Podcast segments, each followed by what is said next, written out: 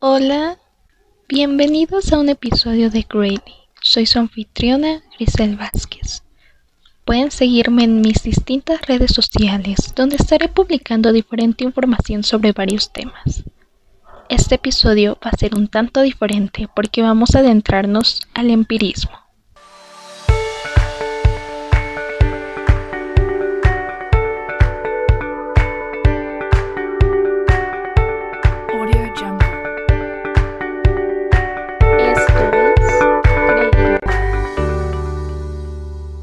Comenzamos. Cuando un niño aprende a caminar, lo hace a través de un conocimiento empírico o racional.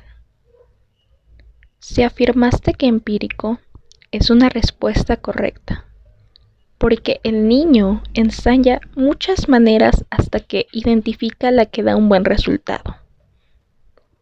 Anteriormente hemos mencionado conocimiento empírico, pero ¿Sabemos a qué se refiere?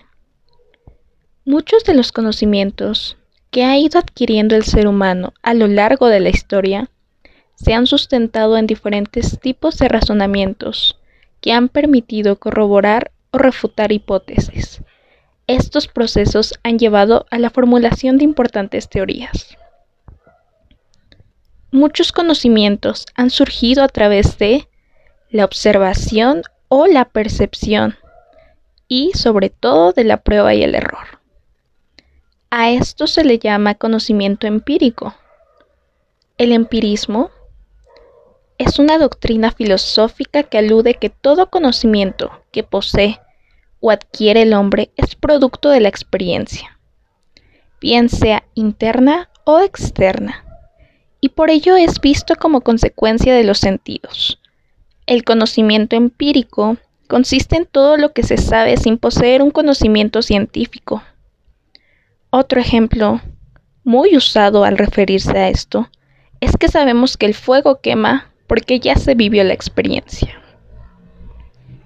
En este sentido, se opone al racionalismo, porque éste hace la razón, la fuente de todos nuestros conocimientos.